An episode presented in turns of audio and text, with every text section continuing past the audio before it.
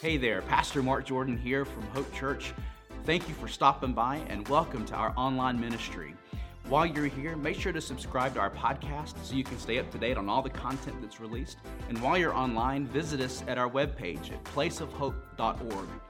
Hope Church is on a mission to introduce people to Jesus and fuel their love for Him. And we hope that this message today is helpful and inspiring for you as you continue to take your next step on your faith journey. Once again, thanks for visiting us, and make sure to check us out at placeofhope.org.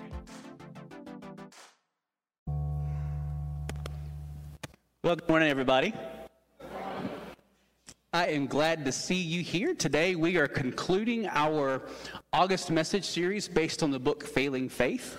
And uh, this, this book, this series has meant a tremendous amount to me. And uh, I've heard from several others have uh, appreciated the content, have read into the book. Uh, and I would like to commend it to every single person here. In fact, I may, uh, I bought the digital copy that I've read. I may end up got, buying a couple hard copies book cart uh, because I really want to read this book. Uh, it is the story of a pastor who, through the illness his father battled with leukemia, he came to realize that his faith uh, had failed him in a certain way. It wasn't that faith failed him, it was that his approach to faith had failed him. And when he reached this point where he could no longer uh, find comfort and control in his circumstances or his ability to control the circumstances, that it led him to a point of surrender where he was like, God, I can't do anything else but just give it you. And I tell you what, I did not know when I prepared this series back in the spring, I think it was before Easter, that I'll be walking the road that I'm walking right now.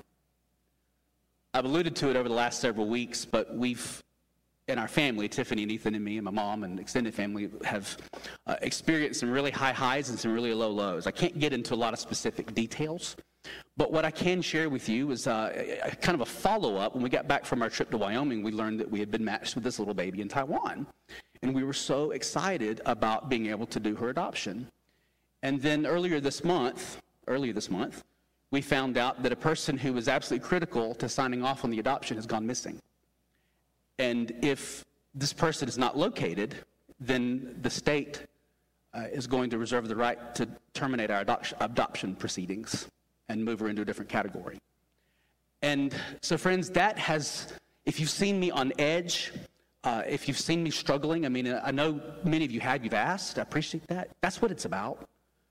I, I found myself really resonating with particularly one of the lines that Jared mentions in the very beginning of this chapter 8 is that when we come in contact with the collision, so to speak, a collision is word we're going to use repeatedly today.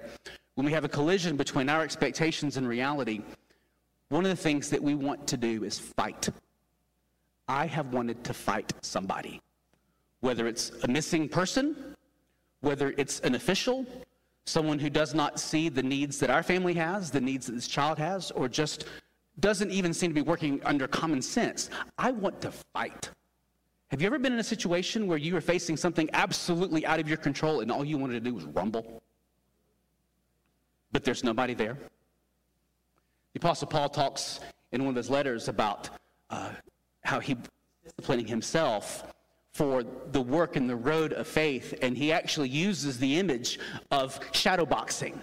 You know, we can feel like all we can do is fight, but sometimes our opponent, our adversary, isn't someone with whom we can land a blow.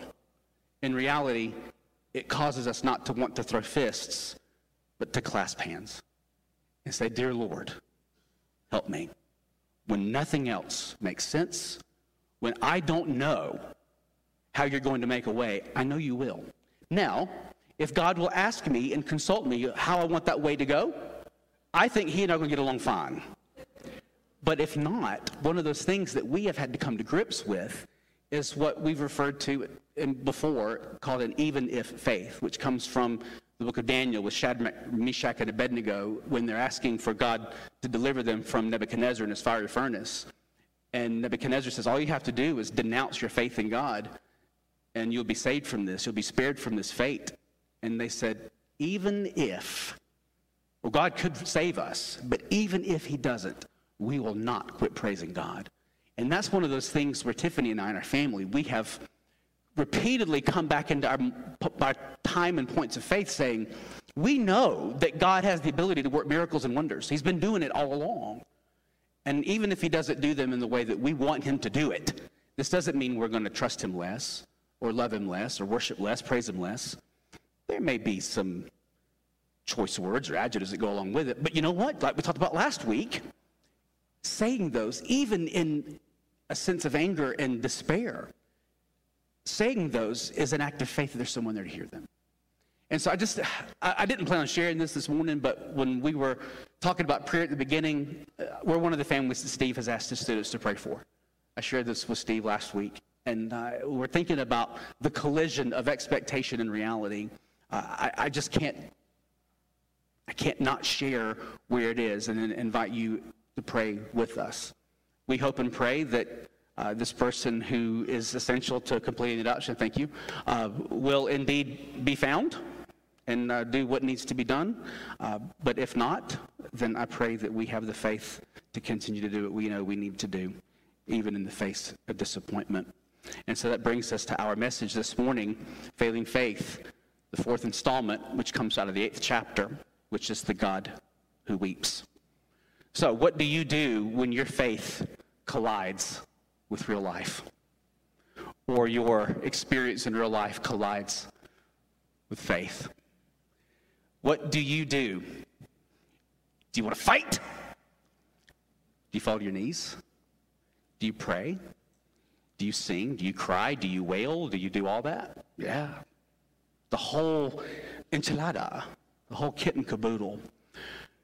One of the things that we've seen in each of these installments that falls in that third line there about recap is that we might doubt. We might doubt that there is a way to be made for what it is that we want, or maybe what we demand, but we can find that we are blessed when we can embrace Christ. I read a few weeks ago from the Beatitudes how one of the translations puts it You are blessed when you're hopeless. Because then you realize, I'm paraphrasing now, you realize your hope had been in your own ability to see things, to control things, to find comfort in things, or to find control, comfort in controlling things. You're blessed when you realize you're at the end of your rope, because then the only one to whom you can turn is God. And that's how I feel. And I have been convicted over and over and over again for the last three weeks. And the times I've looked at prayer is a last resort as opposed to my battle plan. And I'm working on that. And I encourage and invite you to work with me and work on it on your own life too. And so our message today is again the God who weeps. We're going to be exploring this collision using selected verses from John chapter 11, verses 1 through 37. And in particular, we're going to hone in on verse 35 in chapter 11, which you may know is the shortest verse in the Bible, which is Jesus wept. He wept. Jesus weeps. That's right. So the collision. The collision occurs when we do not know God's plan. The collision occurs when we do not know God's plan, yet we would like to tell God what the plan should be. Have you ever been there? With health, with finances, with maybe a spouse, child or parent, a job, or just the conditions of the world?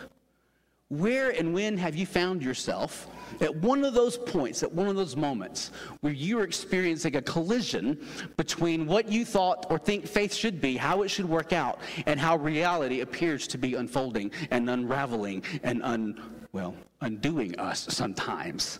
How do you feel that collision? Well, Mary and Martha, their brother Lazarus had died. And this is the context of the collision that's going to frame our message content today. Their brother Lazarus had died. And they sent word to Jesus and said, Hey, please come, hurry. Our brother is sick, and we know that you have the ability, you have the power to save him and to heal him. And did Jesus immediately drop what he was doing and run to be with Mary and Martha and Lazarus? No. He waited. Not one day, or two days or three days. He waited four days. And all of a sudden, I think I could show on this National Cinema Day a clip from Lord of the Rings, The Fellowship of the Ring, when Bilbo and Frodo are getting on to Gandalf about being late, and Gandalf the wizard says, The wizard is never early or late. He arrives precisely at the time he intended to arrive. And that's kind of how we might experience or expect God to work, is we want God to jump to our timeline, and God arrives at just the right time. John 11, chapter 4, I'm sorry, John 11, verse 4 we read this. He says, When Jesus heard it, he said, The final result of this sickness will not be the death of Lazarus. Now pay attention to that. It will not be the death of Lazarus. This creates an expectation, doesn't it? Please say yes. This has happened in order to bring glory to God, and it will be the means by which the Son of God will receive glory. And so, Jesus says the result of this will not be the death of God, and that through what's going to happen is going to glorify the Son of God and the Son of Man. And so, what we can take away from this is that suffering helps lead to God's glory. Is that good news to you? It is not to me, because I don't want to suffer. I don't like suffering. I don't think any of us want suffering. And so Jesus says, I'm not going to be in a hurry, and this will not result in the death of Lazarus. Rather, the result will be to bring glory to God. Suffering. We've talked about that throughout this series. We want our faith to be like a vaccine against suffering. We want to know that God is good and God is good. Don't get me wrong. God does not visit bad things on people. What we experience in the world of the world reveals to us that we need to get back into a right relationship with God and that our experience and expectation of the world is more rooted in our need to control and find comfort in our ability to control than it really is in surrender. This is the idea of failing faith that is the overarching message of this entire series. Is how frequently do we expect our faith to come to us in comfort, not in the ability to surrender to God, but to be able to control the things that we think and believe that we should be able to control. And suffering runs in direct contradiction to that, much to our chagrin. The collision means we don't know what God's plan is. And then, even when we can hear the voice of God, there may be a little bit of a mystery wrapped in an enigma, right? In a riddle, an enigma, all brought in here together because we cannot fully understand what is going to happen next. This leads us to the second main point, which is confession right? Confession that God sees the bigger picture. In the meantime, between verse 4 and then skipping down to verse 21, that's the, the gap that we're taking there, guess who dies? Lazarus. Now, the message that I'm sure Mary and Martha received, the disciples heard, was that what was take, taking place and happening was not going to result in the what of Lazarus? The death of Lazarus. And what happened? Lazarus died. He was D E D dead. That's a joke. I know how to spell dead. But he was dead. And so all of a sudden, everyone who thought that they knew and believed and understood the way that Jesus worked, they were faced with a conundrum the collision between expectation and reality. And Jesus asks from this for them to make a confession.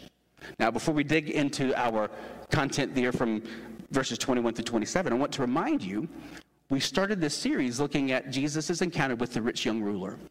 And the rich young ruler was one of those who came and told Jesus that he considered him good. And Jesus is like, I need you to drop that O, and I need you to move from calling me good to calling me God. I need you to make that confession. Not just that I'm good, but that I'm God. And so this provides a bookend, so to speak, to where we are here as we move into verse 21 through 27. And remember, Jesus said this is not going to result in the death of Lazarus, and Lazarus is dead. Verse 21 Martha said to Jesus, If you had been here, Lord, my brother would not have died. I could just leave it there. Whose fault is it here? Jesus. How often have we wanted to blame God when things don't go our way? But I know that even now, with an even faith, God will give you whatever you ask Him for. Jesus responded, Your brother will rise to life, Jesus told her. I know, she replied, that he will rise to life on the last day. Jesus said to her, I am the resurrection and the life. Those who believe in me will live, even though they die, and those who live and believe in me will never die. And then he asked this question Do you believe this? I'll press pause really quickly. I've used this in a number of funerals over the last several years because of my own experience and, uh, and seeing loved ones go. This question that Jesus posed to Martha is a question he poses to us as well. Do you believe in what it is that God has said and promised? Do you believe it? I think we could add into that. Do you believe it when what God does doesn't meet your expectations? We pick up at verse 27. Well, yes, Lord, she answered. I do believe that you are the Messiah, the Son of God, who was come, who was to come into the world. I do believe. Remember how we talked about the other day or last week? I believe. Help me in my unbelief. This is an encounter that Jesus had with Martha, and his encounter with Mary, the sister, was strikingly similar. But this is the encounter that Jesus had with them, where they had to confront their belief, but to try to find comfort in the things in which they could control. Right? The things that they could just grab onto and hold onto with that white knuckle grip. I'm going to be comfortable when I can control it. I will surrender when everything is surrendered to my will. But Jesus is like, Do you believe that I'm God? Yes. Okay. Well, that's a good start. This tells us that we need faith in the one who exists outside of our times and our troubles. Like that song said, I know you're going to make a way, God. I just don't exactly know how that's going to play out when it's going to happen. And I need to have faith in the meantime, where I struggle, where I suffer, where I am trying and striving to find that answer in the midst of what seems to be hopelessness. We need faith in the one who exists outside of time and troubles. One of my all time favorite stories about being a dad. And Ethan's here this morning, so um, hang on, buddy. it's not a big deal. Uh, Ethan is an exceptional student. I mean, he knocks the socks off anything that Tiff and I did individually, let alone, I mean, combined, let alone individually. And so he is an absolutely outstanding student. I think I got more B's in one semester than he's gotten in his entire life, right? So uh, that's what type of a student he is. And I think he was in first or second grade. And it was the first time he had gotten anything less than like a perfect score on a test. And my boy was devastated he came in from school and red eyes and puffy face, and he just felt like a failure. Tiffany hates it when I use that word. Speaks into how I feel sometimes. But at this point, Ethan's growing, he's big boy. I pick him up and I cradle him in my recliner, and I just rock him. And I just hold him. Here in that one moment, with a bad grade on a test or something, he felt like it was the end of the world. And as his daddy, who had dropped a calculus class with an 11 average in college, that's on a scale of 1 to 100, right? True story. I knew that one less than stellar grade in the second grade was not going to be his undoing. And I just held him and I rocked him and I talked to him and I comforted him. And did he want to hear it? Not entirely. But there was hope in knowing that his daddy held him in his big, strong, hulking arms. Thank you very much. It was a dream, yeah. Thank you, David. That speaks so much to the experience of life that we have, doesn't it? We feel like these momentary issues that we experience will be the end of us. if they are not already. And we need to know that even in the time when we are just desperate and filled with loss and loneliness, that our God is holding us and rocking us and caring for us and consoling us and comforting us in ways that we can't experience or understand because He exists outside of our time and our troubles.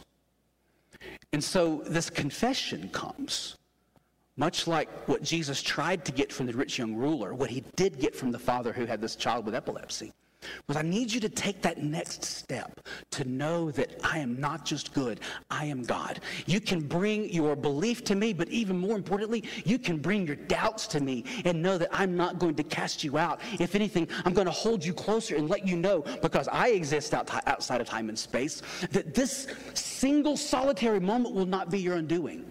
And if it does result in the last breath that you take on earth, it will ultimately result in the first breath you take in heaven. Amen. So, experience the power of a rekindling of faith that knows that even in these moments which we believe will be our undoing and our finite, minuscule idea and ability to understand what's happening in this world. That God's plan is bigger. Confess that need to God. Take that next step. Drop that O from good to God and confess, even in your doubt and your unbelief, that you believe and you want to ask Jesus into your unbelief. When we can make that confession and we can come to that point and say, God, I don't know how you're going to work this thing out, but you've promised all along that you are. I would like it to comport with my uh, comfort, but forgive me for my need to try to control things in order to find that comfort so that I may surrender my heart and my life and my faith, my trust, my worship, my praise to you. We find that God is a God of compassion. Not a God that scolds us for struggling or crying or weeping or doubting. He's a God of compassion. He is the God that's holding us in his almighty and omnipotently powerful arms, holding us and rocking us and comforting us and saying that even when we cannot see or understand the way things are going, they are going God's way. May we find hope with faith and love, all wrapped up in our compassionate God. So our third point, talking about compassion, is that our sorrow becomes become God's sorrow. Our sorrow becomes God's sorrow. Our sorrow is God's sorrow. Buckle up, folks. John 11, 32 through 35. Jesus is like Jesus, Jesus, I'm adding you know, southern preacher uh, syllables there. Jesus has already had his confrontation with Martha, now he has it with Mary. Mary arrived where Jesus was, and as soon as she saw him, she fell at his feet. Lord, she said, if you had been here, my brother would not have died.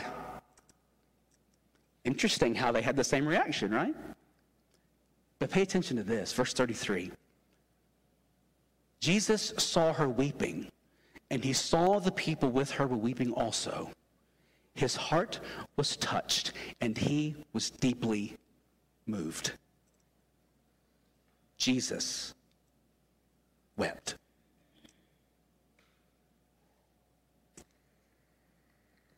I left out the question there where have you buried him? And he asked, Come and see, Lord. They answered. And that's where Jesus wept. Phrase deeply moved that John gives us here literally means to snort like a horse. And here is where we get a picture of Jesus' humanity. Jesus was so moved by the weeping and the grieving of the people who gathered after Lazarus' death that he also was so moved that he snorted like a horse. Now, one of the little details and nuggets that I didn't add in this just because, you know, don't have enough time for this in one weekly message is that when Jesus was constantly being confronted by Mary and Martha with their lack of faith, so to speak, John tells us that Jesus got a little indignant in that. He's asking them, Do you believe this? And he comes to them with compassion, but it also tells us that he became a little angered by their apparent lack of faith, by, apparent, that, by their apparent failing faith. Again, their faith was all about trying to find comfort in the things that they believed that they could or should be able to control. And Jesus is telling them, surrender these things, surrender your need to find comfort in your ability to control things, and come to me. I am good. I am more than good. I am God. And so, Jesus, much like what happens when we experience a collision, there was a part of him in his humanity that became angry. He wanted to fight. He wanted to fight, right? He got angry. Why do you keep bringing this stuff to me when you know what's happening? But remember the collision here. Because what Jesus said was that what happens was not going to result in Lazarus' death. Mary and Martha, all the disciples were expecting Jesus to go and heal Lazarus before he died. And that's not what happened. Because right after this, Jesus says, Move away the stone that covers the tomb. And Mary and Martha say, My goodness, he's been in there for three days. One of my favorite King James verses to quote He stinketh, right? He stinketh. But Jesus calls him out, calls Lazarus out, and he tells them to unbind him. Jesus was deeply moved to where he snorted like a horse, the ugly cry, tears falling down the cheeks, snot falling on the lips. I mean, I know it's a vivid picture, but I wanted to paint one vividly. This is Jesus in his humanity, in his compassion he snorted like a horse. Jesus' reaction to a grief like stimulus or troubling stimulus was just like what we would, right? We get angry, we want to fight, we get sad, we want to cry. You know those five stages of grief? Shock, denial, anger, bargaining, acceptance. They were all experiencing it there at the tomb where Lazarus lay dead. And Jesus was there snorting like a horse. He'd gone through everything but the shock and the denial and the, and the bargaining. What we can see here is when Jesus brought Lazarus back to life. And we remember that Jesus said, the result of this will not be the death of Lazarus. The result was that Lazarus lived again. He had a snapshot in time there where he was dead in the tomb, but the result was Lazarus' ultimate life. A message that we can take away is that everything that we experience, the stuff that doesn't make sense to us, when we feel a breakdown or a collision between our expectations and God's reality, is that everything that we experience is to prepare us for heaven, not to pamper us on earth. Mic drop. That should be on a slide. Let's see if we have that on a slide. Everything is to prepare us for heaven, not to pamper us on earth. But, friends, this isn't the end of the story. One of the things that Bearden points out in his own grief and struggling to find comfort and surrender as opposed to comfort in his ability to control he references 2 Peter chapter 3 verse 8. And this isn't on a slide because I wanted you to hear this and to take it in. Peter wrote, "Do not overlook this one fact, beloved, that with the Lord one day is as a thousand years, and a thousand years as one day." I'm going to read that again. With the Lord one day is as a thousand years, and a thousand years as one day. So we zoom out on John chapter 11. And Jesus gets the word about what's transpiring with Lazarus. Four days for Mary and Martha felt like an eternity to them. Have you ever been in one of those places where you're waiting, you're experiencing the collision, you need an answer, you need a resolution, you need relief, and it feels like every single moment is an eternity? You lose all sense of time. It feels like, well, eternity is hanging in the balance. Those four days with the divine side of Jesus was merely like a single blink of an eye or beating of a heart. Whereas for Mary and Martha and others, those four days felt like an eternity. But when Jesus comes and he shows up with the disciples and he's there and he's deeply moved and he weeps, it may seem as though it's a little out of place as a reaction, that is. But this is the point that Bearden pulls out of the scripture that struck me and just like, laid me flat on my back was in those moments where Jesus was with Mary and Martha and the disciples grieving Lazarus. He wasn't grieving Lazarus as though he had been deceased for the single heartbeat or blink of an eye. Jesus felt the accumulation of 4,000 years of grief right there in that one moment. And it was the consolidated grief of all the people who had gathered there, however many there were, whether it was four or 400. Jesus felt four millennia of grief right there in that moment. And that is what moved Jesus to cry an ugly cry, to wipe the tears that are staining his face, to wipe the snot that's starting to drip into his mouth. It was those four millennia of grief that he felt and experienced in that moment that moved Jesus to that point of compassion. And he needed them there in that moment to say, I need you to confess to me that I am the eternal. That though you may be feeling a momentary burden and loss here, I am feeling it over the course of millennia. I am feeling it for you. Confess your hope and faith in me that I am eternal. My compassion for you is real and it is strong, even when you experience the collision between your expectations and reality. Friends, when I read that in the book, when Bearden's talking about the illness that his father faced, it just laid me on my back.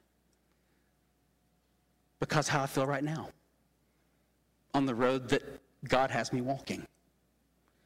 Every single moment feels like an eternity while we're waiting for good news or just waiting for resolution. If it's not going to end out the way that I want it to, let me get on with it. Let me move on. Get me out of this eternal wrestling match that I feel I'm in right now. And there we find Christ's collision with us. In these moments where we are agonizing, Jesus is feeling a composite millennia of grief and turmoil and anger and fear and uncertainty. And in these moments where they turn into millennia for him, he wants to come back and say, I exist outside of your time and I exist outside of your trouble. Trust me in these moments. Let me feel the weight and the heat of the millennia so that you can make it through this next moment. That is the compassion of our Lord and Savior Jesus Christ, who says, Give me the millennia of suffering and just be in the moment and know that while you suffer, I am holding you in my eternal arms. Friends, this collision is real. Jesus needs us to confess our faith in him even when it doesn't make sense. And it's in that confession where we come back and we experience his compassion. Where he says, I want to bear your eternity of suffering and struggle so that you can just be and exist in this moment. He's the God who weeps. Isaiah referred to him as the man of sorrows. I think this is why. I hope this is why. And so I want you to hear this invitation. If you find yourself here this morning struggling because of a collision that you've experienced between your expectation of how life should go and how life is going, I want you to know that you are not alone. Make that confession to Jesus that you are suffering and you're struggling, even if it's just for a moment, even though we understand that those moments feel like they are a lifetime in the making. But know this that Jesus wants to bear the struggle, the suffering that you encounter. Feels like a moment to you.